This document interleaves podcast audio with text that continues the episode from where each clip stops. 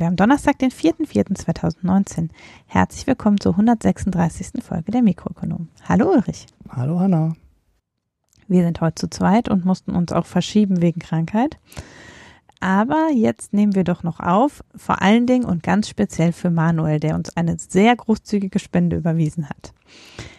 Und wir hätten ein sehr schlechtes Gewissen bekommen, wenn wir jetzt 2 Wochen hintereinander keine Folge veröffentlicht hätten. Nachdem wir letzte Woche schon versagt haben, mussten wir diese Woche ran.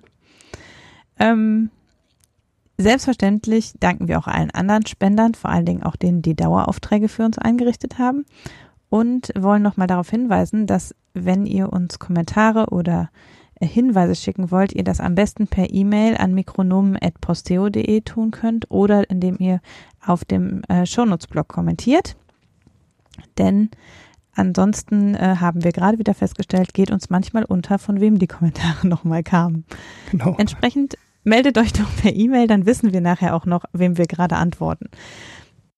Ja, ist aber auch unsere Schludrigkeit, finde ich mir. Ja, wir machen das nicht schnell genug dann in das. Ja, wir müssen sofort reinwerfen, wenn ein Thema auf Twitter, gerade wenn es auf Twitter kommt. Wenn es im Blog kommt, dann finden wir es ja wieder, aber so Twitter und so ist immer ein bisschen kritisch. Wenn man, merkt man sich das Thema und dann weiß man nachher nicht mehr.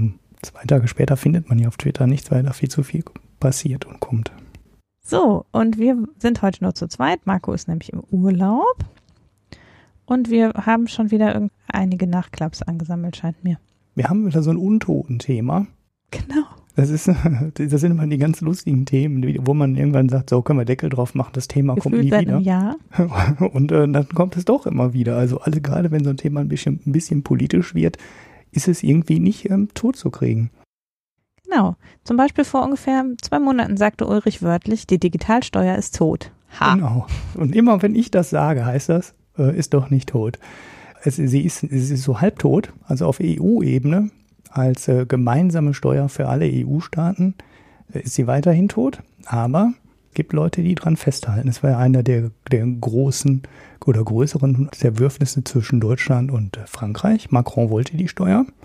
Der hatte sie, glaube ich, sogar im Wahlkampf drin, ne? Wenn ich mich richtig erinnere. Ja, das Google bestrafen ist ein großes Thema gewesen, ja. Genau, ja, also es war auch ein Wahlkampfthema, deshalb wollte er es auch unbedingt umsetzen.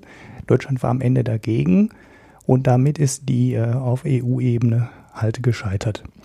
Ja, worum geht's? Also die Digitalsteuer sollte die großen Internetkonzerne besteuern, die bisher durch ihre Lizenzzahlungssteuersparkonstruktion über die Steueroasen de facto in Europa keine Steuern bezahlen. Also Amazon, Google, Facebook und wie sie alle heißen. Es war am Anfang nicht ganz klar, was wirklich besteuert werden sollte, aber eine Sache war immer klar, und das war der Anzeigenumsatz.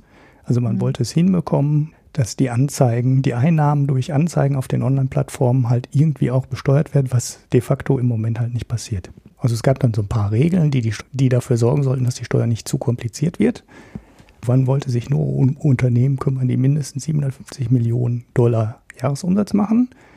Und teilweise sollte das dann auf die Länder auch noch verteilt werden oder auf Europa verteilt werden. Das hat sich ja jetzt dadurch erledigt, dass es nicht europaweit kommt, aber es kommt jetzt wohl in 2 Ländern. Österreich hat es jetzt diese Woche beschlossen. Da sind die Grenzen halt die 750 Millionen Umsatz weltweit, 25 Millionen Umsatz in Österreich. Trifft ähnlich wie in Frankreich, da sind die Regeln sehr ähnlich. Ungefähr 30 Firmen. Da sind dann halt die ich gerade genannt habe, dabei. Es sind aber auch noch ein paar andere dabei. Zum Beispiel so Marktplätze wie eBay oder auch Amazon Warehouse-Umsätze müssten da auch reinfallen, die ja im Wesentlichen Provision kassieren für Produkte, die eigentlich jemand anders verkauft. Ne, die machen ja, Amazon macht ja an der Stelle eigentlich gar nichts. Die kümmern sich sie können sich um den Versand kümmern, aber das ist kein Muss und bekommt aber von jedem Produkt Geld ab. Ich weiß gar nicht, wie viel es bei Amazon ist, aber es ist halt schon ein spürbarer Umsatz und bei eBay kennt wahrscheinlich jeder selber die Gebühren, die nehmen, wenn man Sachen über eBay verkauft, was ja auch kaum noch jemand macht, weil die Gebühren halt so unverschämt sind. Und da macht eBay ja eigentlich auch nichts, außer die Plattform zur Verfügung zu stellen. Ja, auf die ganzen Sachen sollen jetzt besteuert werden. Und zwar plant Österreich mit einem Steuersatz von 5%. Das ist mehr als das, was die EU damals haben wollte. Und Frankreich plant die Steuer mit 3%. Das heißt, da wird halt nicht ein Gewinn besteuert, sondern es soll wirklich Die Steuer soll wirklich am Umsatz ansetzen, weil Gewinn produzieren die Firmen ja nicht. Und deshalb geht man hin und will wirklich den Umsatz vom Umsatz das Geld abziehen. Im Fall von Frankreich ist ein bisschen unklar, ob die Steuer jetzt umgesetzt wird, weil die USA ist sehr unglücklich darüber, weil es trifft natürlich vorrangig US-Konzerne. Und Österreich hofft irgendwie so unter dem Radar der USA zu fliegen und bei den Minimaleinnahmen, die dabei rumkommen, ohne größere Widerstände das umsetzen zu können. Die Steuer hat sich auch irgendwie ein bisschen verbreitert. Also ich habe zwischendurch mal gesehen, dass die Schätzung für die Einnahmen im Fall von Österreich immer weiter zurückging. Und zwar so weit, dass man sich schon ernsthaft fragen musste, soll man so eine Steuer überhaupt umsetzen, weil die Einnahmen, die dann am Ende erzielt werden, halt doch sehr, sehr überschaubar sind. Und ob man dafür überhaupt riskieren sollte, mit irgendjemandem Stress zu bekommen. Im Fall von Österreich ist das, was am Ende, also es wurde halt am Anfang mit einer relativ hohen, wirklich hohe dreistellige Summe war es nicht, aber es ging halt schon um 200-300 Millionen. Die Zahl wurde aber immer geringer und jetzt geht es um den Teil, den ich gerade beschrieben habe, also diese reine Besteuerung der Online-Werbung, nur noch um 60 Millionen Einnahmen für den Staat, was wirklich sehr, sehr wenig ist und wo man sich dann fragt, muss man dafür jetzt nochmal eine extra Steuer machen? In Österreich ist die Steuer aber jetzt halt schon auch schon ein bisschen breiter geworden. Man geht an die Umsatzsteuerfreigrenze, die wir ja hier in Deutschland auch haben. Also wenn man sich Produkte aus China bestellt, dann gibt es so eine Bagatellklausel unten drunter, die sich, glaube ich, von 5 Euro Mehrwertsteuer ableitet. Also wenn deine Mehrwertsteuer, die du bezahlen müsstest, beim Import eines Produkts geringer ist als 5 Euro, wird die Mehrwertsteuer vom Staat nicht eingetrieben und dadurch ergibt sich dann halt irgendeine Freigrenze von ungefähr 25 Euro und in der Summe darfst du halt Produkte importieren, ohne dass das einfuhrumsatzsteuerpflichtig wird. Das ist, glaube ich, der richtige Fachbegriff. Diese Grenze möchte Österreich abschaffen und alle großen Händler und alle großen Plattformen dazu zwingen, die Einfuhrumsatzsteuer selber zu kassieren. Und der dritte Brocken, der in Österreich dazu gekommen ist eine verschärfte Steuereintreibung von Airbnb Wohnungsvermittlungen. So, und wenn man das dann alles zusammenrechnet, bleiben dann Übernahmen von 200 Millionen ungefähr über. Also das ist die Planung. Ob das dann in der Praxis wirklich so viel wird, weiß man nicht. Aber man sieht schon, die Digitalsteuer, da muss man schon noch weitere Bausteine dazu bauen, um überhaupt messbare Steuereinnahmen irgendwie hinzubekommen. Und das ist natürlich der große Kritikpunkt an der Steuer, dass man da so eine Spezialregel baut und es ein bisschen unklar ist, ob sich das angesichts der Einnahmen lohnt. In Frankreich werden die Einnahmen natürlich ein bisschen höher, ist halt auch ein größeres Land. Der Steuersatz ist niedriger, also Macron ist bei den 3% geblieben, die er auf europäischer Ebene auch durchsetzen wollte. Da geht es um 400 Millionen Einnahmen, die bis 2022 auf über 600 steigen sollen, was mich ehrlich gesagt ein bisschen wundert, weil das sind ja ungefähr 50% Steigerung innerhalb von 3 Jahren. Das ist ja schon, weiß ich nicht, woher der Zuwachs kommen soll. Wie die Prognose errechnet haben, ist mir schleierhaft. Aber Frankreich ist dann halt auch so groß, dass die USA da das nicht durchrutschen lassen, sondern da schon reagieren und sagen, das wollen wir nicht und machen. Und Frankreich offiziell gewarnt hat vor der Einführung dieser Steuer. Müssen wir mal abwarten. Beide planen es wirklich, ganz konkret es umzusetzen. Ja, mal schauen, ob das dann wirklich Gesetz wird, ob es eingetrieben wird und wie die USA dann darauf reagiert. Grundsätzlich müsste man natürlich eigentlich sagen, man müsste es vernünftig machen, ne? Weil ich war auch vor 2-3 Wochen im Debattencast von Sascha Loh mit einem Tweet von mir, weil er auch diese Digitalsteuer gut fand und ich gesagt habe, ja, Ziel ist in Ordnung, aber man muss das Problem vernünftig lösen. Und das Problem vernünftig lösen heißt halt, man geht an das Steuersparmodell dahinter ran. Mhm. Dass diese Firmen in Europa auf ihren Umsatz gerechnet irgendwie 1, 2 oder 3% Steuern zahlen, obwohl sie auch eine Marge von 30-40% haben, 50% haben teilweise. In den USA aber auf ein sehr ähnliches Geschäftsmodell problemlos 30% Steuern zahlen. Das ist halt das eigentliche Problem. Und das wird sich nicht in einzelnen Ländern lösen lassen. Genau, sehe ich ähnlich. Also es wird halt sehr schwierig Und Ökonomen rechnen eigentlich auch damit, dass die Steuern einfach umgelegt werden. Ne? Also dann steigen halt die Anzeigenpreise, dann zahlen es die Firmen, die die Anzeigen schalten. Oder es zahlen die Verbraucher, wenn es um Marktplatzumsätze geht. Denn die Firmen, die diese Marktplätze betreiben, das sind die starken Firmen. Ne? Das sind die haben die Preissetzungsmacht, weil sonst würde ja eBay auch nicht 8 oder 10% Provision teilweise nehmen können für Umsätze, die über ihre Plattform abgewickelt werden. Das ist ja eigentlich für das, was die machen, unverschämt, weil die müssen einen Rechner betreiben. Wenn es einmal läuft, ist es ja nicht mehr viel Arbeit, das Geschäft zu betreiben. Das skaliert ja super gut. Und jede Anzeige, dann zahlst du halt für zusätzlich hochgeladene Bilder. Wenn du 5 Produktbilder hochladen willst, musst du 1 Euro extra bezahlen oder sowas. Und das kostet eBay ja exakt nichts. So, also das ist auf dem Server ein bisschen Datenvolumen und das kostet die nicht 1 Cent und dann kassieren die aber 1 Euro auf der anderen Seite ab. Das heißt, die haben unglaubliche Preissetzungsmacht, weil die halt den Nachfrager und den Anbieter zusammenführen und das konzentriert sich halt immer auf einen im Wesentlichen und die werden die Preise einfach umlegen können und dann wird die Gebühr, die eBay nimmt, halt noch höher und die Preise für die Produkte, die da vertrieben werden, werden halt auch steigen. Dann hast du umgelegte Steuern.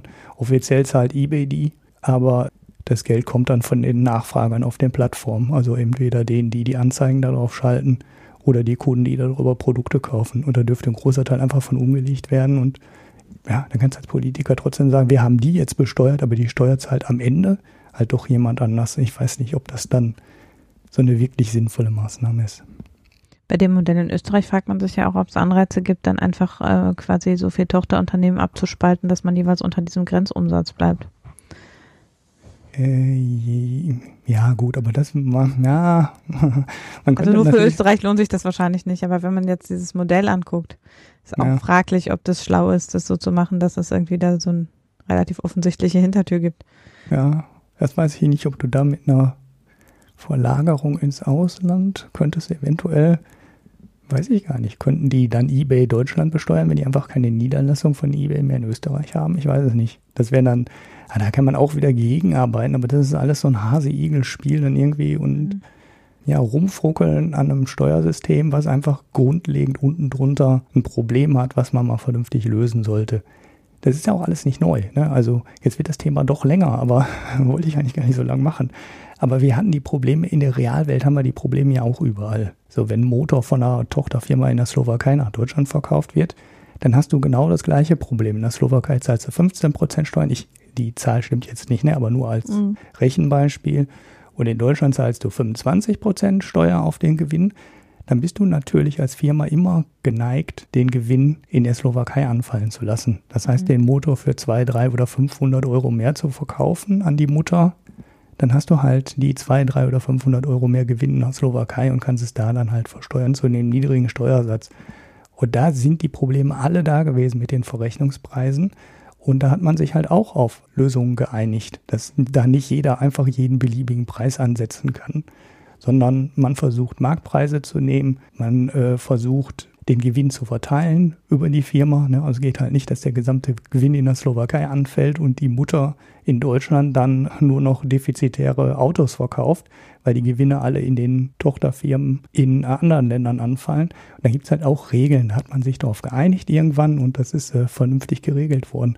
Aber sobald die Lizenzen ins Spiel kommen und vor allem, wenn du so Monopol Preise hast, ne? Sowas wie, es gibt halt nur ein eBay, es gibt halt nur ein Facebook, dann gibt es die ganzen Regeln nicht. Und das ist eigentlich das, wo man mal rangehen müsste und dann eben so Steuersätze nicht mehr akzeptiert, weil das kann nicht sein, dass du in Deutschland dann 1 oder 2% Steuern zahlst, beziehungsweise in der EU 1 oder 2% Steuersatz hast und in Amerika aber 25%, weil das stimmt dann nicht, wenn die Firma auf beiden Seiten des Atlantiks das Gleiche macht. Das müsste die EU schon gemeinsam. Ja, wenn überhaupt, ne? Also wenn man überhaupt eine Digitalsteuer einführt, dann müsste man sie gemeinsam einführen, aber sinnvoller wäre halt, das mal komplett richtig zu regeln. Das Geschäftsmodell anzugehen, ja. Ich rede ja auch in regelmäßigen Abständen hier immer von unserem Entwicklungsminister Müller. Und vor keine Ahnung, ich weiß nicht, ein paar Episoden ist schon her, habe ich ja den Gerd Müller mal gelobt, weil er in Afrika war und da Dinge gesagt hat, die nicht gänzlich völlig doof waren. Gesagt, ja, also das, was da jetzt an Anstrengungen gemacht wird, ist echt gut. Ja, heute wurde eine gemeinsame Stellungnahme veröffentlicht von einigen NGOs, die im Bereich Entwicklungshilfe tätig sind, vor allem, glaube ich, Terre des Hommes und die Welthungerhilfe. Haben gemeinsam einen Kompass zur Weltentwicklungshilfe veröffentlicht. Das machen die, glaube ich, jedes Jahr. Kompass zur Wirklichkeit der Entwicklungspolitik. Und darin kritisieren sie die deutsche Entwicklungshilfe relativ scharf, völlig berechtigt auch. Also so, wie sie im Moment umgesetzt ist. Also nicht das, was der Müller da letztens für die Zukunft versprochen hat, dass Deutschland jetzt viel mehr in Bildung und in Ausbildung und so weiter investieren will, sondern das, was gerade gemacht wird.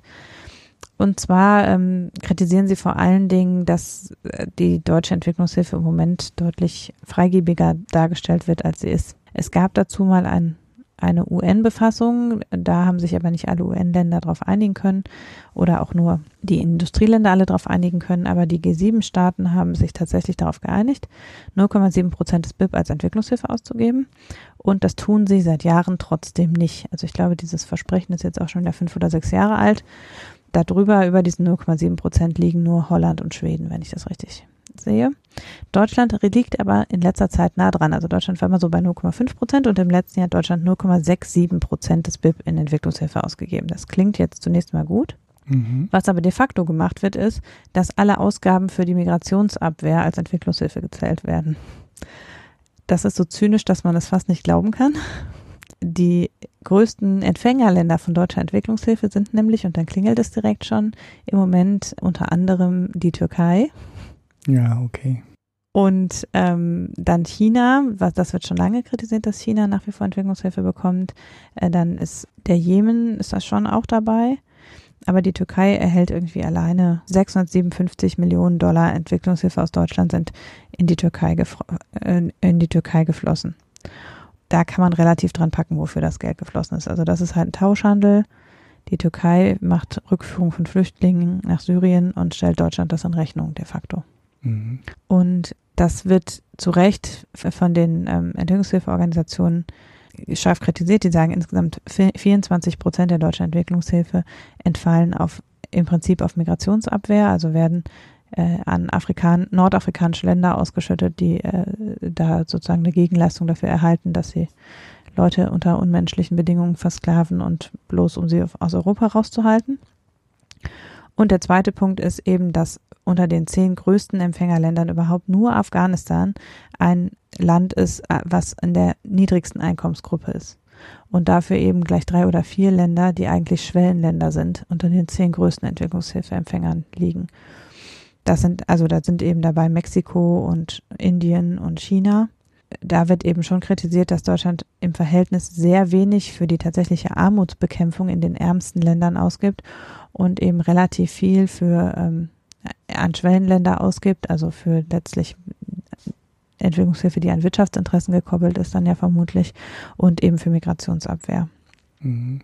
Die kritisieren insbesondere, und das ist auch was, das ist wie täglich grüßt das Murmeltier, dass eben für afrikanische Länder zunehmend die Entwicklungshilfe an Migrationsabwehr geknüpft wird, also dass tatsächlich da so ein Tauschhandel stattfindet. Das haben wir seit den 70ern oder 60er Jahren beobachtet, dass Länder ihre politischen Interessen über Entwicklungshilfe durchgesetzt haben. Also das war im Kalten Krieg ein total gängiges Instrument, dass eben nach geopolitischen und nicht nach Bedarfsgründen Entwicklungshilfe vergeben wurde. Also dass eben 2 benachbarte, gleich arme Länder, da erhielt eben das eine Land vom kommunistischen Block Entwicklungshilfe und das andere vom kapitalistischen Block sozusagen. Und dann gab es eine ganze Zeit lang auch, dass Entwicklungshilfe an Handelsbeziehungen geknüpft war, also dass man quasi in Handelsgütern Entwicklungshilfe leistete.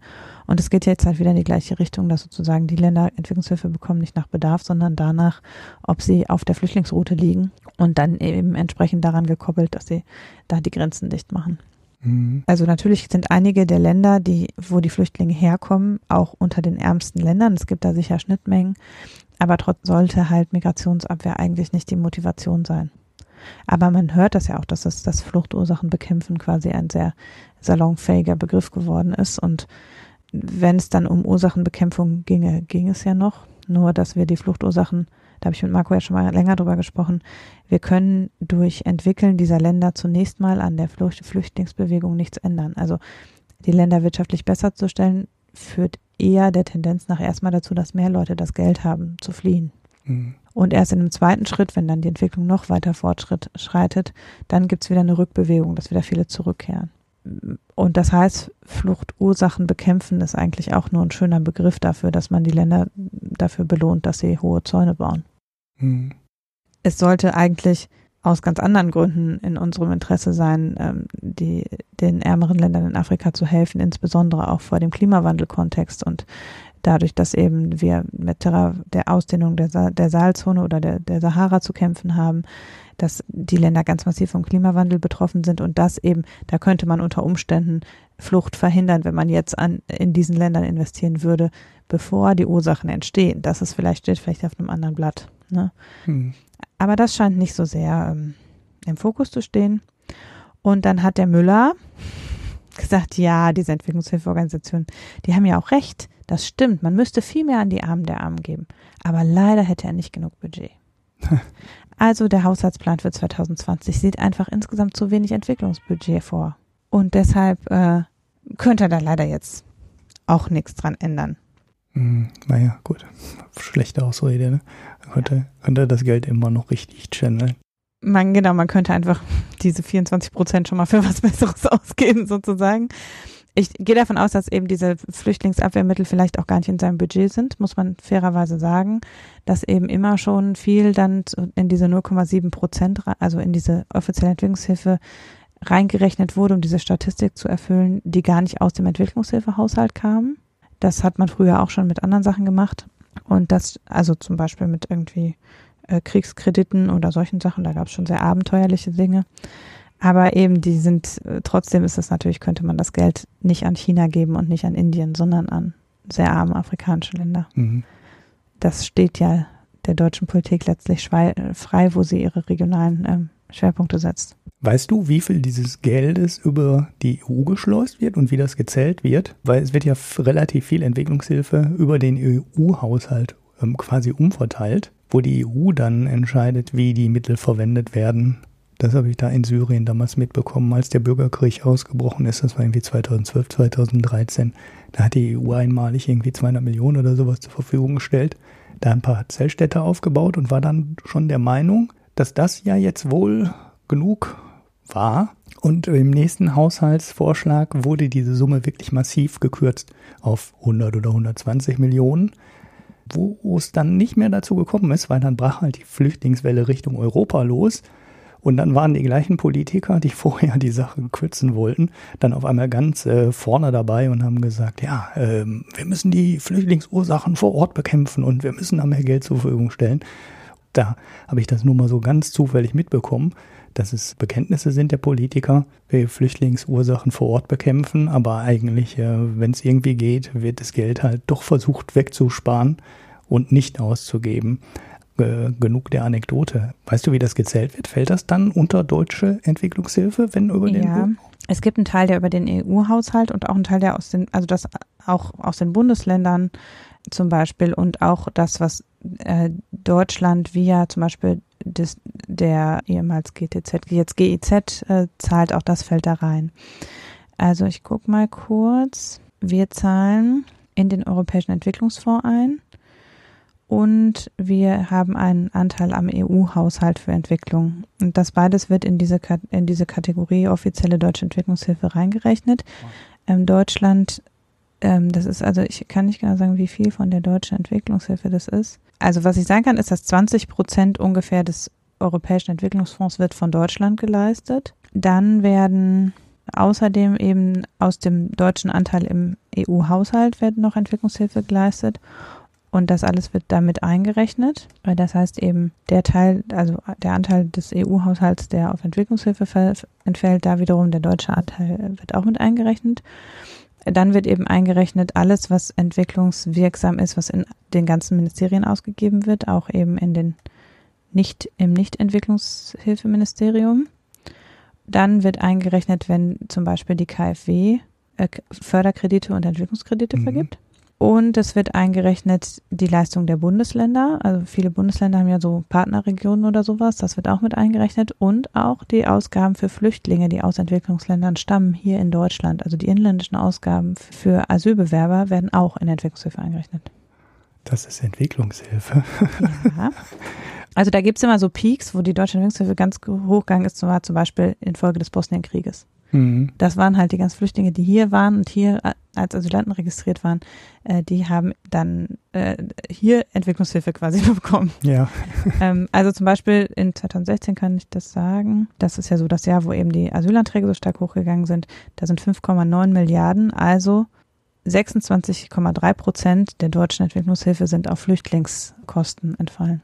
Okay. Ja, ich hatte mich schon gewundert, warum wir auf einmal relativ nah an diesem Ziel sind, ja, weil wir waren immer sehr weit davon weg, aber klar, wenn das so berechnet wird, ja. Und das, also so eben kann man dieses Dings insgesamt, das ist natürlich jetzt wieder in den letzten, also in 2017, auf das sich ja diese Presseerklärung bezieht, war es dann natürlich wieder geringer als in 2016, war das eben das, also letztlich in 2016 war der Wert sehr gut, also da haben wir sogar 0,7% erreicht, weil wir eben 25% Ausgaben für Flüchtlinge hier in Deutschland damit reingerechnet haben. Und letztes Jahr haben wir dann durch das EU-Türkei-Abkommen da eben unsere Ausgaben wesentlich erhöht und dadurch ist natürlich dann die Zahl erreicht worden. Ne?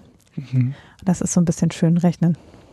Ja, also es ist nicht besser geworden, als ich mich mal irgendwann damit, also als früher, das hat sich ein bisschen geändert, aber früher ging die Entwicklungshilfe ja sehr viel in Großprojekte. Dann hat man Kraftwerke gebaut und Staudämme gebaut und so weiter. Da konnte man das ja auch schön durchrechnen. Also da gab es ja so böse Leute, die der deutschen Politik nicht vertraut haben, die dann einfach mal durchgerechnet haben, wie viel der deutschen Entwicklungshilfe direkt zurück in die Kassen von Siemens fließt. Ja. Und dann hast du auch nur gedacht, okay, ich weiß gar nicht, warum ihr Politiker ein Problem mit der Entwicklungshilfe hat, weil es fließt ja sowieso ein echt spürbarer Anteil davon direkt wieder zurück nach Deutschland in die Kassen der Leute, die gut vernetzt sind in Berlin. Mhm. Ja, und es ist im Endeffekt dann auch nicht wesentlich besser geworden. Okay, das mit der Großprojektförderung, das ist ja heute wohl nicht mehr Standard. Also ich weiß nicht, ob es noch Ausnahmen... Nein, das wird nicht mehr so viel. Das wird gar nicht mehr gemacht oder sehr viel weniger gemacht. Mhm. Man achtet auch darauf, dass es die lokale Wertschöpfung gibt, ne? Also dass da vor Ort Sachen produziert werden und nicht der deutsche Exportüberschuss noch angeheizt wird durch die Entwicklungshilfe. Aber im Endeffekt rechnen wir ja dann doch noch immer weiter in noch ganz komische Sachen in die Entwicklungshilfe rein. Ja, also ich meine, es macht ja Sinn, also über den Europäischen Entwicklungsfonds natürlich macht es prinzipiell Sinn, sich zusammenzutun und dass die Länder kooperieren in der Entwicklungshilfe, also so Geberkonferenzen sind da ja der Standard, das macht ja Sinn. Also sich strukturiert irgendwie damit auseinanderzusetzen, wie kann man einem Land gut helfen, macht prinzipiell Sinn und natürlich ist es über den EU-Haushalt auch wieder sehr fraglich, in welche, also ne, die EU ist jetzt ja auch nicht für ihre Transparenz und so weiter bekannt. Mhm. Da ist dann schon auch fraglich, was da aus dem Haushalt dann eben, ich weiß nicht, vielleicht wäre noch Frontex mit eingerechnet, keine Ahnung. Mich würde es nicht wundern. Die zählen wir wahrscheinlich doppelt, ne? Die zählen wir wahrscheinlich einmal als Entwicklungshilfe und einmal als Beitrag für die NATO, damit der Trump ein bisschen zufrieden ist. Ja, stimmt. Also ich glaube, es ist immer gefährlich, wenn man sich auf solche Zahlen, also auf so Anteile festlegt. Also sowas wie eben, wir wollen 0,4% des BIP für NATO, für Rüstungsausgaben im Sinne der NATO ausgeben oder 0,7% für Entwicklungshilfe. Ne, das sind halt immer so Sachen, das schreit schon danach, dann da irgendwelchen Quatsch dazu zu rechnen und nicht wirklich was zu tun, sondern nur die Statistik zu ändern. Mhm. Und das war eben, als dieses 0,7%-Ziel zuerst überhaupt irgendwann mal diskutiert wurde, da war es ja so, dass eigentlich mal gesagt hat, okay, welche Länder machen es denn gut und wie viel geben die ungefähr aus und das sollten alle tun. Mhm. Aber von diesem Inhalt ist halt nichts mehr übergeblieben. Mhm.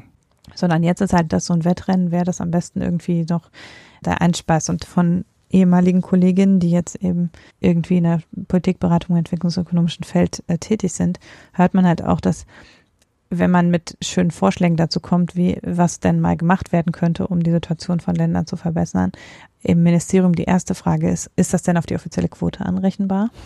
Ja. Und wenn nicht, ist es halt schon gestorben. Ne? So, und ja, das ist halt, also das ist ein sehr fraglicher Anreiz. Ja. Also jedenfalls, mein Lob für Herrn Müller hält sich dann doch jetzt wieder in Grenzen.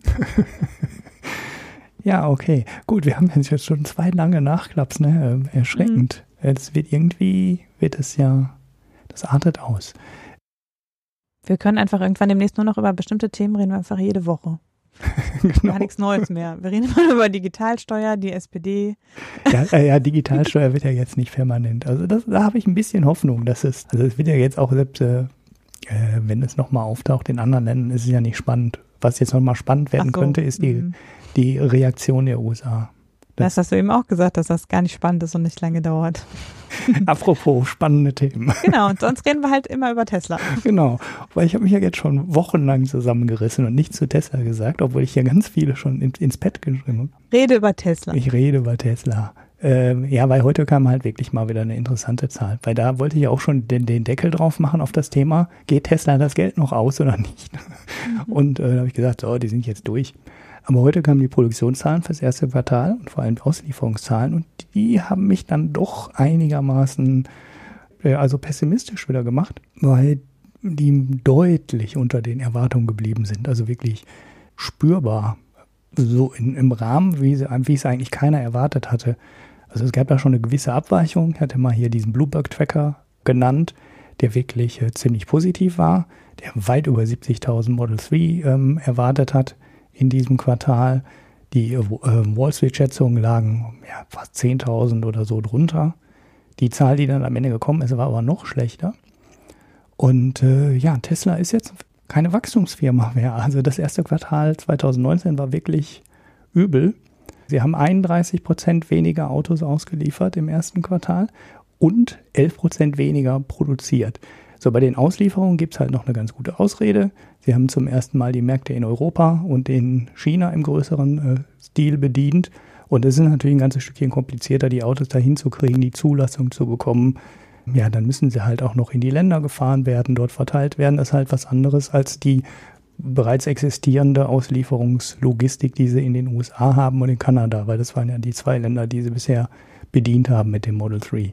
Das wird dann aber halt die These, dass das nur an der Auslieferung lag, gibt dann halt so ein bisschen, wenn die Produktionszahlen auch so weit zurückgehen, also auch so zurückgegangen sind, weil man auch die Produktionszahlen bei den existierenden Modellen nicht gut aussahen.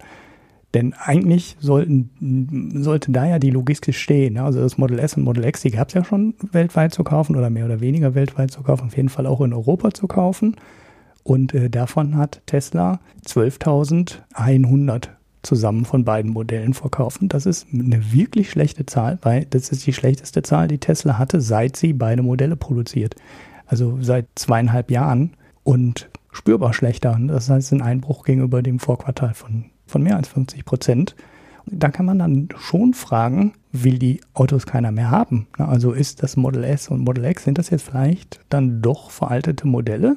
Ist es eine höhere Konkurrenz von anderen Herstellern? Also gehen die Leute jetzt doch hin und kaufen sich einen Jaguar oder einen Audi und nicht mehr das Ding von Tesla? Oder macht sich Tesla interne Konkurrenz, was ja auch sein kann, dass die Leute jetzt halt sagen, ja, eigentlich brauchte ich ja gar nicht so ein großes Auto, aber es gab nur ein vernünftiges Elektroauto und das war halt das Model S von Tesla. Und jetzt kaufe ich mir eigentlich so ein Model 3, weil das reicht mir auch, groß genug ist das. Und ja, man spart halt einen Haufen Geld.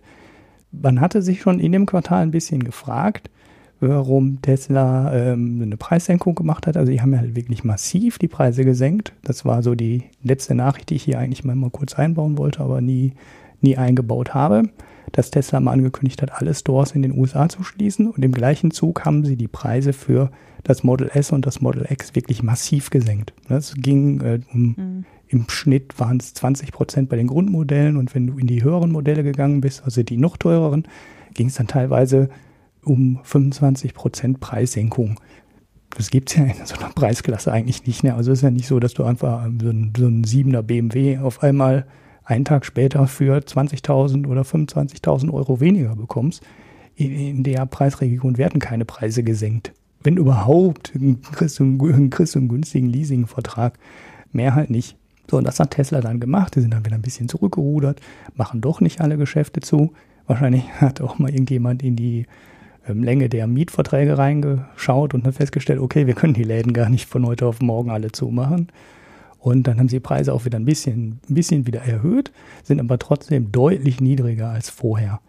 Ja, und das ist jetzt so auch da die Frage, hat Tesla das gar nicht gemacht? Weil ihre Akkupacks jetzt so viel billiger geworden sind und effizienter geworden sind und sie die Preissenkung einfach nur an die Kunden weitergeben, sondern war das schon eine Reaktion auf die sinkende Nachfrage? Also gibt es möglicherweise wirklich Nachfrageproblem für die beiden großen Autos? Das Model 3 scheint ja noch ganz okay produziert zu werden. Das ist zwar jetzt nicht gestiegen zum Vorquartal, aber die Produktion blieb so ungefähr gleich. Die Auslieferungen waren halt ein Stückchen schwächer. Aber Model S und Model X, da war der Einbruch halt wirklich in Produktion und in Auslieferung richtig spürbar. Das wird Tesla halt auch in den Geschäftszahlen wehtun, weil das waren die Modelle, die bisher die guten Margen hatte. Und das Model 3 soll ja natürlich auch in die Ecke kommen mit der Marge, die die beiden großen Modelle auch hatten. Die lagen ja so bei 25% Rohmarge. Ne, da muss man noch alles mögliche von abziehen. Aber es waren halt Autos, die Tesla Geld gebracht haben. Und das Model 3 kommt ja gerade erst in die Region, Geld zu verdienen. Und jetzt musste Tesla die Preise auf die beiden Modelle, die gute Marge bringen, halt deutlich senken. Tesla hatte $3,7 Milliarden Cash am Ende des letzten Quartals, im letzten Geschäftsbericht ausgewiesen. Sie haben eine Anleihe zurückzahlen müssen, die sie auch eigentlich gar nicht zurückzahlen wollten unbedingt, weil es eine Wandelanleihe war. Die hätte Tesla eigentlich ganz gerne in Aktien zurückgezahlt, aber dafür war der Aktienkurs nicht hoch genug. Und dann mussten sie halt das Geld zurückzahlen. Das war eine knappe Milliarde. Dann sind wir schon mal bei 2,7 Milliarden. Und dann muss man bedenken, Tesla ist jetzt halt mit dem Model 3, das ist schön, das erhöht den Umsatz. Aber Tesla ist auch eine Firma, die deutlich mehr Geld braucht. Einfach dadurch, dass die mehr Autos produzieren, dass die mehr halbfertige Autos da rumstehen haben, dass die mehr Autos ausliefern, dass da mehr Autos auf Schiffen sind, die irgendwo über den Ozean geschippert werden. Das bindet alles Kapital. Und jetzt wird man mal schauen, was die dann in so 3 Wochen dann an Zahlen liefern. Das sind dann die interessante Zahl natürlich der Cashbestand und der freie Cashflow, die Zahlen, die ich ja hier an der Stelle immer berichtet habe. Die Aktie hält sich heute, also ich hätte echt fast mit noch härterem Einbruch gerechnet. Sie geht so 8-9% runter, als ich vorhin letzte Mal geschaut habe. Das ist natürlich schon ein heftiger Einbruch, aber die Tesla-Aktie ist halt auch volatil. Ich hätte mir auch vorstellen können, dass es da richtig zweistellig runtergeht in den Prozentzahlen. Vielleicht sind die Börsianer gar nicht so skeptisch. Die Prognosen waren auch noch okay. Also 2019er Prognose für die Auslieferung sind 360.000 bis 400.000 Autos. Das heißt 90.000 bis 100.000 im Quartal. Sie hatten jetzt im letzten Quartal 63.000. Das heißt, Tesla geht davon aus, dass sich das alles beruhigt. Also, dass sie die Produktion steigern können, aber vor allem die Auslieferungsprobleme auch in den Griff bekommen. Wird man dann abwarten müssen. In 3-4 Wochen im Podcast mache ich dann nochmal ein Update dazu, wenn es die Zahlen gibt und da wirklich was Bemerkenswertes drin sein sollte. Mhm. Warten wir mal ab. Ich finde das mit diesen Preissenkungen wirklich, also ich finde das auch so wenig berechenbar. Also das, so kann man doch eigentlich keine Geschäfte machen, denke ich immer. Naja. Nein, also ich hätte es auch anders gemacht. Ich hätte es auch wirklich anders gemacht. Mich wundert das wirklich, dass Tesla das so gemacht hat. Weil mir hat auf Twitter einer geantwortet, mein Kollege hat letzte Woche sein Model S abgeholt. Er ist ganz schön Ja.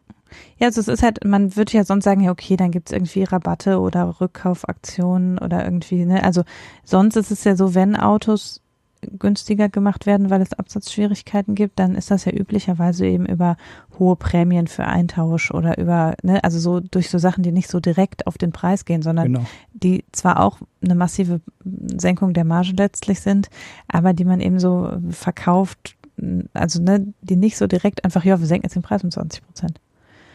Genau, Finanzierung, Leasing, genau, und so. Ne?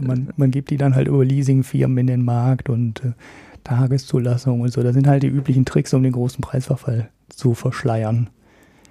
Ja, oder mein Tesla hätte jetzt auch relativ problemlos hingehen können und zum Beispiel den Akku einfach größer machen. Hätte man ja auch noch vertreten können. Also man sorgt halt dafür, dass die Modelle nicht vergleichbar sind, ne? Sondern man packt einfach in das Modell jetzt 50 Kilometer mehr Reichweite in den Akkupack und verkauft den zum gleichen Preis wie vorher. Das sind die Leute ja auch gewöhnt. Das war ja bei Tesla schon immer so, ne? Die Finger.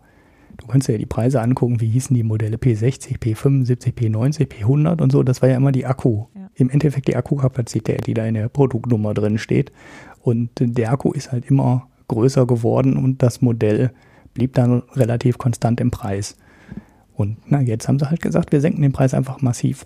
Vielleicht, weil sie wirklich gemerkt haben, dass Model 3 knappst die Kunden ab und wir verkaufen jetzt halt nur noch für 70.000 oder 80.000 Dollar Model 3s und keiner kauft mehr das Model S für 100.000 also oder für 105.000 oder 110, wo das angefangen hat. Dann gehen wir jetzt einfach mal auf 90 runter und schließen die Lücke da. Ja, aber trotzdem eine komische Politik. Also ich hätte es auch versteckter gemacht und nicht so offiziell. Also richtig peinlich, weil das bei Tesla halt immer ist, weil dann auch erstmal so eine große Ankündigung und dann wieder zurückrudern.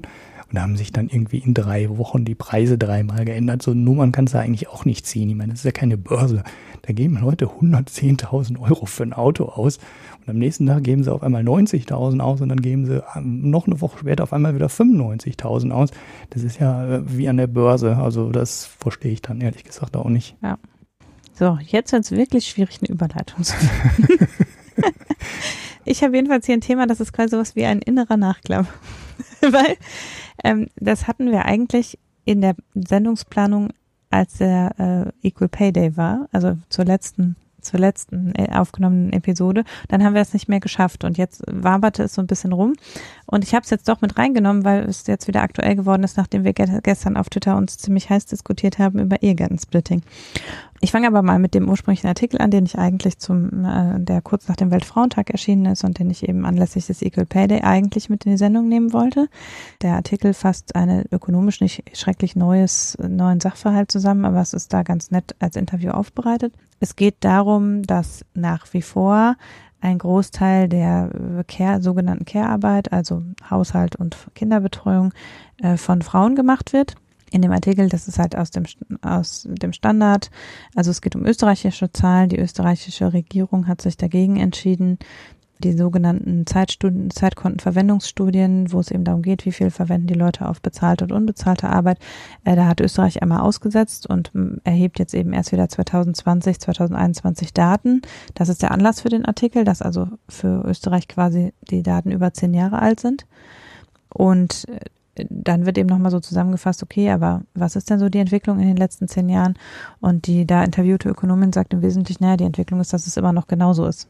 Also von anderen Ländern und aus allem, was wir wissen, hat sich halt nicht viel daran geändert, dass immer noch Frauen einen Großteil der unbezahlten Arbeit leisten. Und zwar auch in Konstellationen, wo beide keine bezahlte Arbeit leisten, machen Frauen mehr von Haushalt und Kinderbetreuung als Männer.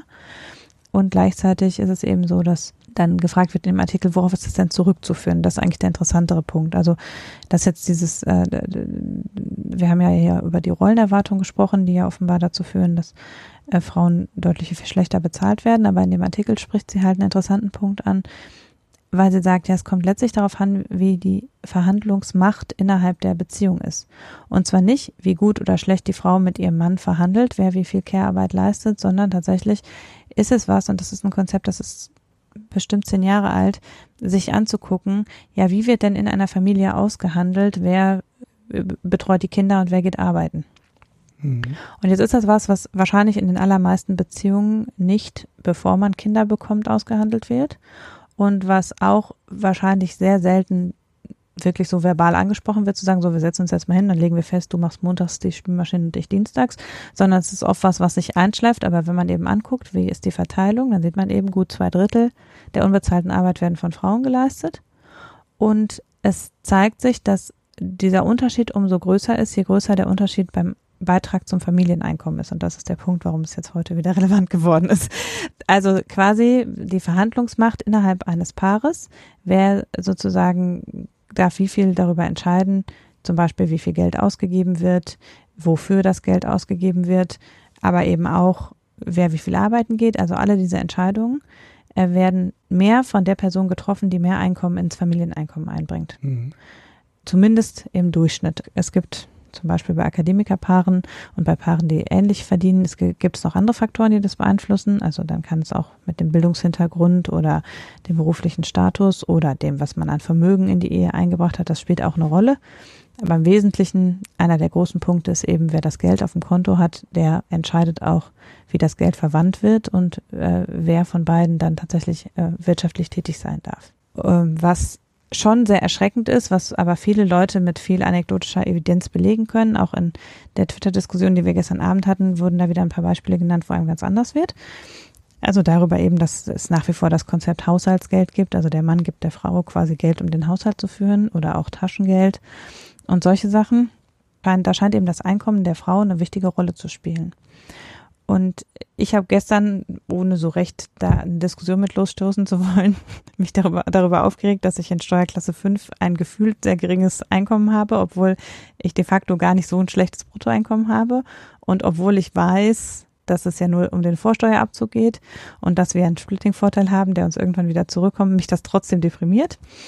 Und dann hat in dem Thread, der sich daraufhin entsponnen hat, hat aber insbesondere Johannes Becker einige sehr interessante Quellen verlinkt, wo es eben auch darum geht, dass es durchaus einen Einfluss hat. Also dass dieser psychologische Effekt oder der zunächst mal im Gehaltscheck sichtbare Effekt davon, dass man zum Beispiel durch einen hohen Vorsteuerabzug oder eben dadurch, dass man in Teilzeit arbeitet, sehr viel geringeren Beitrag zum Familieneinkommen leistet, und sei es wirklich nur in dem Moment, ohne Berücksichtigung des Splitting-Vorteils, dass das tatsächlich einen Einfluss auf das Ausgabenverhalten und das zwischen den Partnern ausgehandelte wirtschaftliche Verhalten hat. Mhm. Ich verlinke deshalb diese Twitter-Diskussion, ganz losgelöst von meinen Gedanken, vor allen Dingen wegen der Quellen, die da genannt sind, weil das schon, finde ich, ein interessanter Aspekt ist, der sehr zusätzlich dafür spricht, dass man versucht, einerseits ein realistisches Bild vom Beitrag zum Familieneinkommen zu erreichen, indem man eben den Splitting-Vorteil auf die Ehepartner verteilt oder eben das Ehegattensplitting abschafft und durch andere, modernere Formen der Subvention von Risikogemeinschaften ersetzt. Und auch natürlich, das ist auch eine Dimension des Gender Pay Gaps, dass einfach, wenn Frauen strukturell weniger verdienen, sie dadurch auch in den wirtschaftlichen Entscheidungen von Familien strukturell benachteiligt werden. Oder das ist was dafür spricht, zum Beispiel, dass Kindergeld immer an die Frau ausgezahlt würde. Mhm. Solche Sachen. Also es hat viele Dimensionen. Über jetzt diese Steuerdiskussion hinaus hat eben dieses Konzept der Verhandlungsmacht durchaus einige Dimensionen, weil eben leider an sehr vielen Stellen, also das Einkommen von Frauen strukturell geringer ist. Sie arbeiten in Teilzeit, sie werden ohnehin schlechter bezahlt, sie sind haben dann noch öfter einen höheren Vorsteuerabzug, weil es über das Ehegattensplitting weil das Ehegattensplitting in dieser Form umgesetzt wird. Und das Ehegattensplitting bevorteilt natürlich zusätzlich, wenn es darum geht zu entscheiden, wer macht Care-Arbeit und wer macht wirtschaftliche Arbeit, dann befördert das Ehegattensplitting natürlich, dass die Frau, die ja schlechter bezahlt wird, dann auch eher mehr Care-Arbeit leistet. Also das ist ja der klassische Effekt, ist ja quasi, weil das Ehegattensplitting sich umso mehr lohnt, je größer der Einkommensunterschied ist, und relativ wenig lohnt, wenn die Partner gleich verdienen, aber eben relativ viel lohnt, wenn die Partner unterschiedlich verdienen. Es ist eben so, wenn die Frau ohnehin weniger verdient, dann wird der Splitting-Vorteil umso größer, wenn dann die Frau reduziert und nicht der Mann reduziert. Mhm. Also dann hat man einerseits natürlich hätte der Mann einen höheren Gehaltsverzicht, und der Splitting-Vorteil würde auch noch sinken, weil die Einkommen sich annähern. Müsste das eigentlich ausweisen auf der Steuererklärung, auf dem Steuerbescheid besser gesagt am Ende? Du meinst, das haben sie? Ja, genau. Also dieses Geld kam zurück wegen der Frau. Sie hätten so und so viel Payback-Punkte bekommen für diesen Einkaufsveränderlich. Ja, jetzt nicht so, aber so, dass wirklich draufsteht, du kriegst 1.200 Euro wieder, und dann steht da drauf, 900 Euro kriegen sie wieder wegen des geringeren Verdienstes der Frau. Ja. Wird aber nicht. Das kommt ja immer alles, nein. Kommt ja immer alles nur zusammen. Ja, es wird ja nicht mal ausgewiesen, wie viel der Splitting-Vorteil ist. Also es ist ja auch so, man kann am Ende ja nicht mehr sehen, wie viel ist zurückzuführen auf was weiß ich, Pendlerpauschale oder anrechenbare andere Steuerabzugsmerkmale, und wie viel ist auf den Splitting-Vorteil zurückzuführen. Mhm. Das sieht man im Steuerbescheid nachher nicht mehr. Manche Steuerprogramme weisen das aus, weil die gemeinsam Veranlagung und getrennt Veranlagung vergleichen, und dann, das ist natürlich genau das, was der Unterschied dazwischen ist, der Splitting-Vorteil. Aber wenn man nachher die Steuererklärung, dann wird ja die günstigste Veranlagung gewählt. Und wenn die günstigste Veranlagung gemeinsame Veranlagung ist, dann ist klar, dass man dann nicht mehr sehen kann, was haben wir eigentlich dadurch gewonnen und wie wäre es gewesen, hätten wir gleich viel verdient. Die Rechnung gibt es natürlich nicht. Naja, gut. Ja, das ist halt schon sehr doof. Also wenn du da mit dem geringeren Einkommen bist, du stockst dann stundenmäßig auf, dann bleibt bei dir fast nichts über, weil du bist natürlich im Steuersatz, du hast halt den Grenzsteuersatz, ne? Das ist ja sowieso das Problem, was jeder hat. Und du verlierst zusätzlich noch diesen Splitting-Vorteil. Das addiert sich ja dann quasi zusammen. Ja, dann hast du dann verdienst du 500 Euro mehr und 400 davon verpuffen. Teil kriegst du natürlich wieder am Ende des Jahres, aber du siehst davon halt erstmal nichts und das ist natürlich sehr doof, das ist psychologisch sehr doof. Ja, ich finde dieses Paper, was der Johannes Becker da verlinkt hat, das ist auch schon im Abstract interessant, ne? Weil das ist ja genau das, was du gerade gesagt hast. May give false signals of net of tax pay. Na, du kannst ja keine rationale Entscheidung mehr treffen, wenn die Zahlen schon nicht stimmen, die du auf dem Tisch liegen hast, weil wenn du das überhaupt entscheidest und das ist intransparent, was da passiert, dann ist es halt doof. Und wenn jetzt dann da steht, wenn ich 5 Stunden runtergehe und du gehst 5 Stunden rauf und du hast dann auf einmal weniger Geld als vorher, dann machst du es halt nicht, obwohl sich das dann nach der Steuererklärung vielleicht ganz anders darstellen würde. Aber vorab sieht es halt erstmal sehr doof aus.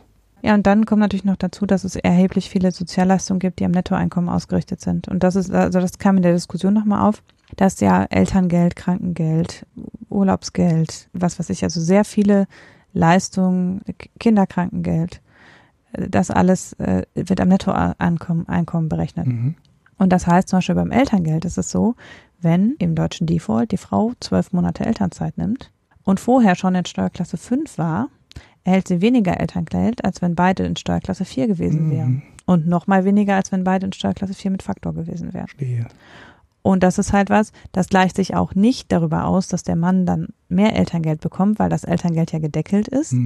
Und weil der Mann ja nur 2 Monate in Elternzeit geht und die Frau 12. Das heißt, der Verlust, den man durch die schlechtere Steuerklasse hat, ist da sehr viel höher als der Gewinn, den man dadurch hat, dass der Mann vielleicht ein höheres Netto hatte, weil er mit hoher Wahrscheinlichkeit dann sowieso an die Obergrenze des Elterngeldes stößt. Ich kenne einige Paare, wir auch, die taktisch gewechselt haben, ungefähr, wenn sie wussten, dass sie schwanger sind, die Steuerklasse gewechselt haben, um genau diesen Effekt nicht zu haben. Aber dafür muss man es halt schon sehr gut verstanden haben, um das zu machen. Und man muss Aufwand betreiben und man darf die Steuerklasse auch nur einmal im Jahr wechseln. Das heißt, wenn man aus anderen Gründen vorher gewechselt hat, geht es nicht mehr. Und man muss sich darüber selber informieren. Das wird einem sicher kein Finanzbeamter erzählen. Nee. Ja, aber wenn sie schwanger sind, dann wechseln sie schnell zurück. Nein, wird nicht passieren. Erklär noch mal eben kurz das mit der Steuerklasse 4 und dem Faktor. Weil das habe ich gestern aber auch in der Diskussion gesehen, das wusste ich gar nicht, was dahinter steckt.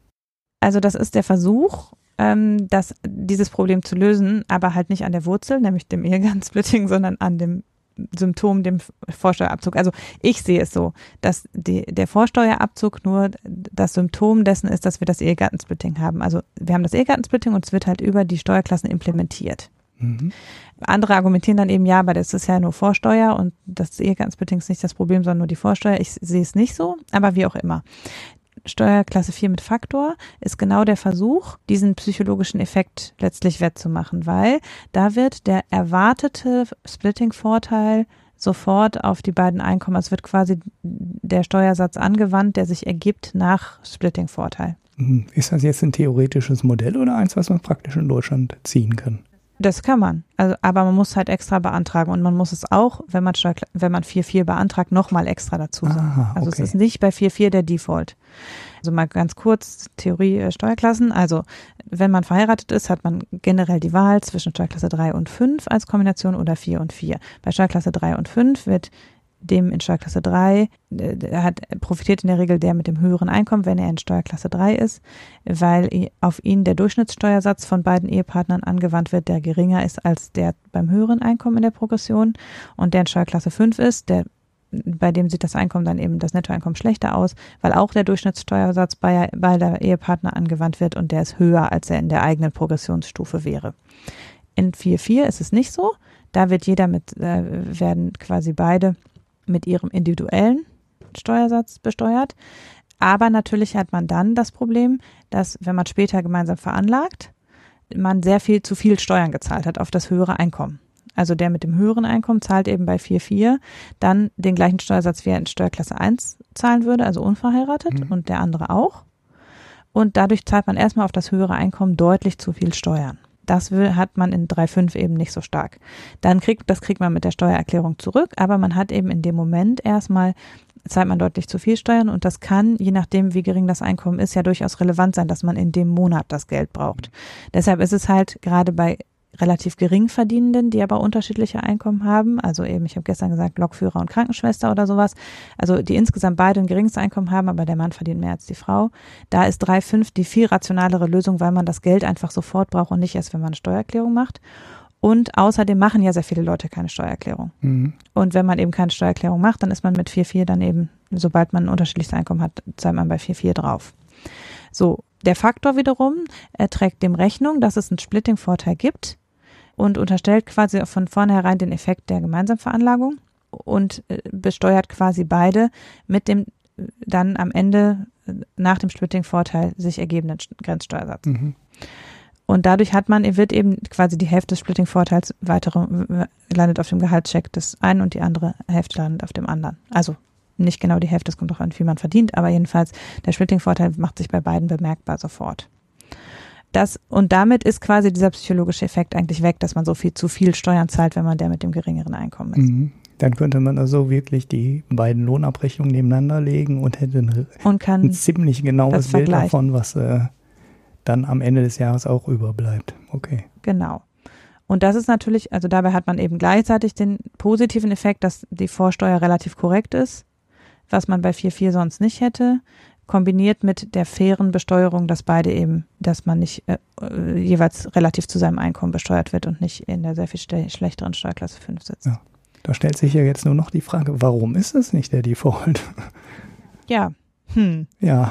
Weil sich im Steuersystem, das muss man ehrlicherweise sagen, die Alleinverdiener eher eigentlich immer noch der Default ist, der unterstellt wird. Mhm. Ne? Also man geht schon, also so wie eben in der Steuererklärung immer der Mann der Steuerpflichtige und die Frau die Ehefrau ist, egal wie, wenn der Mann nichts verdient und die Frau ist Alleinverdiener, ist es trotzdem so, dass der Mann der Steuerpflichtige ist. Und genauso unterstellt eben das Steuersystem, so wie das Rentensystem und unsere Sozialsysteme insgesamt eigentlich immer noch, dass es eine Alleinverdiener-Ehe mit Frau mit Zuverdienst ist. Und dann ist halt 3,5 das logische Modell. Und das ist, glaube ich, warum 3,5 immer noch empfohlen wird, wenn man heiratet. Es gibt sicher Finanzbeamte, die sagen, nee, Moment, machen Sie das anders. Aber es wird eben immer noch bei vielen, wird es eben standardmäßig in 3,5 eingestellt. Und auch da schlägt sich eben wieder dieser Faktor mit der Verhandlungsmacht nieder. Denn es gibt durchaus auch Paare, wo einfach gesagt wird, nein, der Mann kriegt auf jeden Fall Steuerklasse 3. Also sogar losgelöst vom Einkommen und ob es rational ist oder nicht. So, das ist der Verdiener und der Verdiener hat Steuerklasse 3. Dann ist es natürlich völlig, also dann ist es völlig absurd. Ja. Aber, also letztlich ist 3,5 ist das Verdienermodell. Und solange das in den Köpfen drin ist, dass der Mann ja der Verdiener ist, wird eben wahrscheinlich auch 3,5 als gesellschaftlicher Default empfunden. Würde ich sagen. Und auf jeden Fall ist es so, wenn man 4,4 beantragt, also wir waren eine ganze Zeit lang 4,4 und uns hat niemand das mit dem Faktor erklärt zum Beispiel. Mhm. Nee, das kannte ich auch nicht. Also, das habe ich gerade so doof gefragt, weil ich kenne auch nur 4,4 und 3,5, also die beiden klassischen Modelle. Aber das mit dem Faktor habe ich gestern Abend zum ersten Mal gelesen. Und da muss man eben schon sich selber da eingefuchst haben oder einen Steuerberater haben, was eben auch wieder ist. Ein geringeres Einkommen hat man mutmaßlich keinen Steuerberater, der einem das dann nochmal auseinandersetzt. Dann wird einem das eben keiner erklären und dann ist offensichtlich, dass 4,4 nicht die beste Wahl ist, weil man eben zu viel Steuern zahlt, also entscheidet man sich für 3,5. Und dann sitzt man aber da und also mein Gedanke war halt mehr, es gibt sehr viele, die das nicht verstehen, also die einfach nur sehen, ich verdiene so wenig und egal wie viel ich arbeite, trage ich im Grunde nichts zum Haushaltseinkommen bei und die nicht sehen, dass das über die andere Steuerklasse wieder ausgeglichen wird. Wo ich eben dann schon den Eindruck habe, dass das ein nicht zu vernachlässigender psychologischer Effekt, glaube ich. Ich würde sagen, bei mir ist es in 98% der Fälle nicht so, dass ich mich davon benachteiligt fühle, aber es mag eben viele andere geben, die nur ihren Gehaltscheck angucken und denken, ja, wie viel verdiene ich eigentlich pro Stunde? Nix. Mhm. Viel weniger als meine Putzfrau verdient oder so. Ja, so. Ja. Da setzt sich eben ein gesellschaftliches Bild in so ganz praktische Sachen fort und ja, zementiert dann letztlich was. Mhm. Eigentlich wollte ich ja über die Twitter-Diskussion gar nicht reden. Nee, da kamst du nicht dran vorbei, weil ich fand die gestern Abend echt interessant. Ich wollte ja eigentlich früh schlafen. Genau, das hatten wir ausgemacht. Ich gehe ins Stadion und du gehst früh schlafen und wir nehmen dann heute auf. Ja. Gut, du warst ja im Stadion und ich habe... Und du hast um 23 Uhr noch auf Twitter diskutiert. Ja, so ist es manchmal. Heute auch noch den ganzen Tag. Also okay, heute habe ich nicht ganz so viel gelesen, aber gestern Abend habe ich das habe ich heute Morgen dann irgendwann nachgelesen. Ich so, Hanna, du wolltest doch früh ins Bett. Naja, gut. Ja, was machen wir jetzt noch? Oh ja, wir haben schon recht lange geredet. Wir machen noch die Hörerfrage, oder? Okay. Also wir wissen nicht, ob es ein Hörer oder eine Hörerin ist. Es hat uns jedenfalls jemand zu VWs Plattformstrategie befragt. Genau. Also dich. Autos sind Männerthemen. Wir reden doch hier. Ich weiß nicht, ist das über den Mikroökonom-Account gekommen? Ich weiß ehrlich gesagt nicht mehr. Es kam, glaube ich, über Twitter. Ich habe in die Kommentare nochmal durchgeguckt, habe es da nicht mehr gefunden. Tut mir jetzt auch leid, dass ich vergessen habe. Es kam, glaube ich, auf einen Tweet von mir, wo ich das erzählt habe. Und da meinte jemand, es wäre doch ein interessantes Thema, können wir mal ein bisschen mehr zu reden. Also es geht um die neue Elektroauto-Plattform von VW. Und dieser modulare Elektrobaukasten heißt es. Ich weiß gar nicht, wie es auf... Also sie haben so einen modularen Querbaukasten. Das ist das normale System, was die im Moment im VW-Konzern haben, wo dann halt VW, Seat, Audi, Skoda alle drauf zugreifen können. Und für die Elektroplattform baut VW sowas halt nochmal. Auf der Basis werden dann die ganzen kommenden Elektroautos gebaut. Das wird ja jetzt als erstes so ein golfartiges Ding. Dann wird wahrscheinlich irgendwann mal so ein SUV da drauf entstehen, so wie der Touran, der ist ja auch auf Golfbasis gebaut. Dann kommt wahrscheinlich ein SUV auf der Basis und irgendwann werden dann auch kleinere und größere Autos auf der Plattform gebaut werden. Und die anderen machen es dann ja auch. Seat hat ja auch schon Elektroautos angekündigt auf der Plattform. Skoda hat jetzt Elektroautos angekündigt. Aber das ist jetzt alles nicht sonderlich bemerkenswert. Das Bemerkenswerte daran ist, dass VW ich glaube, es war auf der Automesse in Genf, den Baukasten für andere geöffnet hat. Und das ist eine wirklich sehr überraschende Nachricht, weil bisher haben Automobilhersteller so Sachen nicht für die Konkurrenz oder für andere Anbieter geöffnet. Bisher war es immer gab es so ganz seltene, wenige Kooperationen, wo manche Firmen den großen Dieselmotor gebaut haben und manche haben den kleinen gebaut. Ne? Also Klassiker war halt, der Deutsche baut den Sechszylinder und der Franzose baut den Vierzylinder für ein kleineres Modell. Und dann entwickelt man halt keinen 1-Liter-Motor innerhalb von Mercedes, sondern den kauft man dann halt zu. Und Peugeot entwickelt keinen Sechszylinder, sondern den kauft man dann halt bei BMW. Also so um so Sachen ging es. Oder um Kooperationen so um die Ecke, wo halt irgendeine Technologie beim Zulieferer neu entwickelt wird. Ja, dann entwickelt man das halt zusammen. Dann bekommt Mercedes und Bosch entwickeln irgendwas. Dann haben die 2-3 Jahre Exklusivzugriff auf diese neue Technologie. Und dann darf Bosch das dann an alle verkaufen. Das ist auch sehr, sehr gängig in der Branche. Das gibt es häufig. Aber so, dass im größeren Stile jemand sagt, so, hier gibt es eine Plattform, da sind Akkus und Elektromotoren drin und das kannst du jetzt kaufen und du kannst dir dann eine ganz eigene Karosserie drum bauen. Du kannst möglicherweise die ganze Bordelektronik austauschen und da Sachen machen, die du machen willst. Das ganze Infotainment, was da drin gemacht wird, wird anders gemacht. Und VW hat auf der Messe so einen Buggy vorgestellt, also so ein Street-Buggy, den die gar nicht vorhaben, in die Produktion selber zu bringen, sondern da haben die gesagt, so, hier ist unsere Plattform und ihr habt so viel Freiheitsgrade an diesem Auto oder an dieser Plattform, dass ihr damit auch so ein Strand-Buggy bauen könntet. Und ja, VW hat jetzt halt vor, das wirklich in den Markt zu bringen und anderen Herstellern den Zugriff auf diese ganzen Komponenten zu erlauben. Interessanterweise ist die Firma Ego in Aachen von dem Professor Schuh, der auch an dem Street-Scooter beteiligt war, einer der ersten Kunden. Ich habe jetzt nicht ganz genau verstanden, welches Modell die auf der Plattform bauen wollen, weil deren eigenes Auto ist ja fertig. Das müsste jetzt auch... ja, in ein paar Wochen die ersten davon ausgeliefert werden. Das kann ja dann nicht auf der VW-Plattform passieren, das haben die ja komplett selber entwickelt. Aber es sollen dann weitere Modelle kommen, die dann auf der VW-Plattform basieren und mit denen Ego dann irgendwas macht. Also was genau, habe ich nicht rausgefunden, stand da nichts so drin, aber das ist der erste Partner, der angekündigt wurde. Und man kann sich natürlich alles Mögliche vorstellen, also so Street Buggy ist halt so ein Klassiker, ne, wo du sagen kannst, das wird eine Firma wie VW nie bauen, weil da gibt es die Stückzahlen nicht für so ein Auto, für so eine spezielle Anwendung.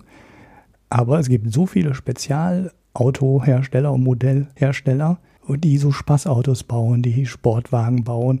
Und im LKW-Bau ist es ja noch viel extremer. Also Lieferfahrzeuge. Genau, wenn du dann in so Bereiche gehst, ja, da werden die Autos ja heute teilweise auch umgebaut. Also auch so ein Cabrio ist ja teilweise wirklich doof. Ne? Also das ist, da wird ja manchmal ein mehr oder weniger fertiges Auto geliefert. Also es ist natürlich jetzt nicht komplett fertig und das wird dann großartig, das wird dann umgebaut.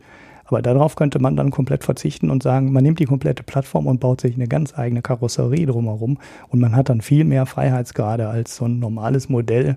Dann bei Karmann war es ja früher, dann zu einem Cabrio umzubauen und da so eine Spezialfertigung aufzusetzen. Die Nachricht, die kam mir heute wieder in den Kopf, weil Toyota ja, jetzt einen ähnlichen Move kann man eigentlich nicht sagen, aber einen ähnlich motivierten Move gemacht hat. Und die haben 24.000 Patente an ihrer Hybridtechnologie. Da ist Toyota ja der mit Abstand erfahrenste und größte Hersteller von Hybridautos, geopen-sourced hat quasi. Also open-sourcen ist jetzt nicht so der ganz richtige Begriff, weil es ist, glaube ich, nur eine lizenzfreie Nutzung. Aber Toyota möchte damit genau das Gleiche erreichen, was VW damit auch erreichen möchte. Sprich, die wollen mehr Leute haben, die auf der Plattform Lösungen entwickelt. Weil das bringt dann mehr Umsatz, das bringt mehr Stückzahl, das bringt möglicherweise mehr Hersteller, die Sachen produzieren können. Und all das ist im Automobilbau und so in Massenproduktion halt extrem wichtig, dass du viel produzieren kannst. So eine Anekdote vielleicht aus der Geschichte von VW. VW hat ja sehr lange diese Direkteinspritzer-Diesel gebaut, nach mit Piezo, bla bla bla, Direkteinspritzung. Aber diese Technologie hat nur VW eingesetzt. Die haben die zusammen mit Bosch entwickelt, glaube ich. Und es gab einen Hersteller auf der Welt, der diese Motoren in dieser Bauart so produziert hat. VW hat immer gesagt, wir können die Einspritzung dadurch so genau steuern, wir brauchen keinen Cut. Und alle anderen Hersteller haben ihre Dieselmotoren als Common Rail Diesel produziert. Und obwohl VW ein Hersteller ist, die 10 Millionen Autos bauen, davon vielleicht 3 Millionen als Diesel, kann ich jetzt nicht so genau sagen. Also Dieselanteil in Deutschland war ja höher und in Europa, aber weltweit ist er halt deutlich niedriger, bis teilweise nicht existent. Dass sie 2 bis 3 Millionen Diesel gebaut haben in dieser Technologie. Und das hat aber nicht ausgereicht, um diese Technologie kostengünstig weiterzuentwickeln. Und dann ist VW auch umgestiegen auf im Endeffekt die Common Rail Technologie, weil es alle anderen gemacht haben und dann einfach so viele Zulieferer waren, so viele Teilehersteller, so viele weitere Forschung an der Technologie, dass die einfach besser und günstiger wurde irgendwann. Und da kannst du dann als einzelner Hersteller nicht mehr gegen anstinken. Und diese Skaleneffekte möchte VW halt auch ziehen und die möchte Toyota jetzt halt auch ziehen. Die möchten weitere Hersteller auf ihre Plattform kriegen, weil dann kaufen sie halt nicht 200.000 Akkupacks im Jahr ein, sondern 400.000 oder 500.000. Dann die ganzen Bauteile werden dann halt günstiger. Und das ist schon sehr interessant, dass sich der Markt jetzt so in diese Richtung öffnet, um dann größere Stückzahlen zu erreichen und Kostenvorteile zu bekommen. Wenn man das jetzt mal so durchdenkt, ist es möglicherweise auch irgendwann mal ein Problem für relativ kleine Hersteller wie BMW. Also das ist zwar ein hochprofitabler Hersteller, aber es ist im internationalen Vergleich halt schon eher klein. Und wenn die jetzt hingehen müssen und die müssen ihre Verbrennermotoren weiterentwickeln, die müssen ihre Dieselmotoren weiterentwickeln und die müssen eine Elektroplattform weiterentwickeln, wird es halt für die echt schwierig, 3 so Entwicklungsstränge parallel weiterzuentwickeln. Gibt ja jetzt die Gerüchte oder Gespräche über Kooperation, was die Elektroplattform angeht mit Mercedes. Aber es ist nicht ganz einfach. So eine Firma wie Volvo wäre ohne chinesischen Anteilseigner de facto schon tot, weil die wären halt massiv zu klein, um einen Benziner, einen Diesel und eine Elektroplattform zu entwickeln. Das geht nur, weil sie halt den chinesischen Anteilseigner haben und da viel erstens Know-how rüberholen können und auch in China halt viele Autos verkaufen können. Aber es kann sein, dass durch diese Strategien sich dann halt dass sich der Markt noch weiter konzentriert auf so ein paar wenige Hersteller, die halt diesen Plattformgedanken leben und dadurch halt die Stückzahlen bekommen, die die anderen dann nicht bekommen. Wird ziemlich interessant, vor allem auch so, wo so Hersteller wie Peugeot, Citroën dann bleiben, ne? Oder Citroën heißt ja richtig. Renault ist groß genug mit Nissan zusammen, wenn die da das Konstrukt behalten. Aber dass VW als einer der 3 richtig großen Hersteller hingeht und die Plattform öffnet, ist ein wirklich überraschender Move. Mhm. Ja, das war's eigentlich, ne? Also es geht nur um Stückzahl, Stückzahl, Kosten, ja. Kosten. Das ist der Gedanke bei beiden dahinter. Ja, und ein bisschen natürlich auch einen Standard zu setzen, ne? Also man macht ja davon, also andere wiederum sind ja dann von VW abhängig, wenn die auf der Plattform von VW entwickeln. Genau. Ja, ist mir die Frage, ist mal wirklich interessant zu sehen, ob da irgendwann ein größerer drauf anspringt. Also Wenn da jetzt so Street-Buggies rausspringen, das ist ja eine relativ uninteressante Sache. Ne? Oder ein paar Leute können jetzt endlich ihr Cabrio-Konzept umsetzen auf einer Elektroplattform. Ja, da werden sicherlich ein paar witzige Autos bei rauskommen, wenn das hält, was VW so versprochen hat. Ich meine, das wäre jetzt halt eine Messepräsentation, das kann man ja im Detail von außen nicht beurteilen. Das ist ja jetzt auch nicht so, dass die direkt da einen Online-Shop gemacht haben und man sich da jetzt ein Auto zusammenklicken kann. Das wird ja immer noch einzeln ausverhandelt werden. Aber trotzdem, bisher hat es keiner so in dem Stile gemacht und da könnten schon ein paar interessante Sachen rauskommen. Bringt auf jeden Fall richtig Bewegung in diesen Markt. Mhm. Gut, nachdem mein Kind der Meinung ist, es braucht ein bisschen Aufmerksamkeit und außerdem der Ulrich sich nicht mehr erinnert, was er eigentlich picken wollte und kein Bier mitgebracht hat. So muss man das nämlich mal hier knallhart sagen. Jetzt ist es raus.